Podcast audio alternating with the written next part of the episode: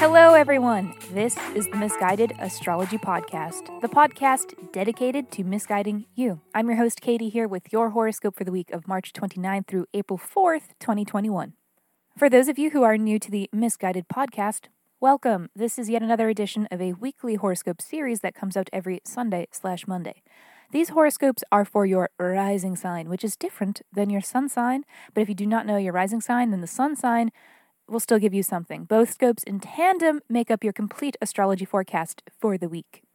In addition to these weekly scopes, my co host Jackie and I also put out a birth chart dissection each Thursday. This is an occasion where listeners write into us with their questions, and we attempt to answer their questions by inspecting their birth chart. Uh, please consider checking one of those out or writing to us if you would like to have your chart featured on the podcast. These episodes can be found in between the rounds of horoscopes in our queue, usually nestled between Aries and Pisces.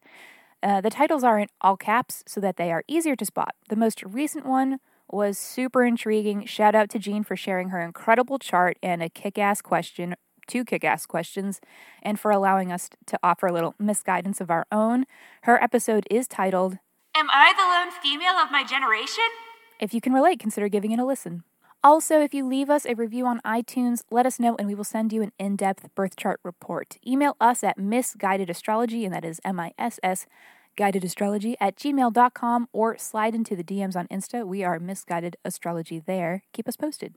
If you do reach out, anticipate that we will need your birth date, time, and location in order to render the most accurate birth chart report we can. All right, moving along from the promos. Another full moon down, and another day closer to death. Kidding, but not really. All unnecessary morbidity aside, let's just do it. Let's go straight to the horoscopes this week. What do you say? This is your weekly horoscope. Scorpio. Here we are again, another week, another round of astrology. The sky is different. What does it all mean for you? Let's go. Beginning of the week, Mercury conjunct Neptune. This aspect is warning us to have a distinction between what is real and what is fiction keeping our eyes open, deciphering what the difference is. And for you, this is all centered around your subconscious mind, your self growth and self undoing, the ways that you're able to protect yourself, and the ways that you maybe hold back in order to protect yourself. Are you being too cautious? Are you holding back from saying something that needs to be said? Uh, are you keeping your emotions to yourself again when it would be better for you and for them if you shared them? This is something to keep in mind for the very beginning of the week, Monday mostly. Right after this, Venus sextile Saturn, an aspect that is good for resolving lingering conflicts, tying up loose ends, putting it behind us. If it's in the past, let's put it in the past. And for you, this is all having to do with yourself and self image, physical body, I think this might be a moment where you need to forgive yourself. Um, don't keep ruminating over matters of the past, times that you were unfair to others. It's healthy if you can just know what it means to you and integrate it and move forward, do your best. Middle of the week, Sun sextile Saturn. This aspect is encouraging leadership, how we guide others, how we move forward boldly, how we are able to do things for ourselves, and how that sets a fine example for how others should or how they should do it, how they should pursue it that they can pursue it at all. And this is, again, having to do with your self image, sense of self, physical body. So it could be something having to do with exercise, healthy rituals for your body, healthy rituals for being kind to yourself, mainly. Helping yourself is helping other people, and that's important to keep in mind middle of the week. End of the week, Mercury enters Aries. It is joining the Sun in your sixth house of work, daily work, and your health.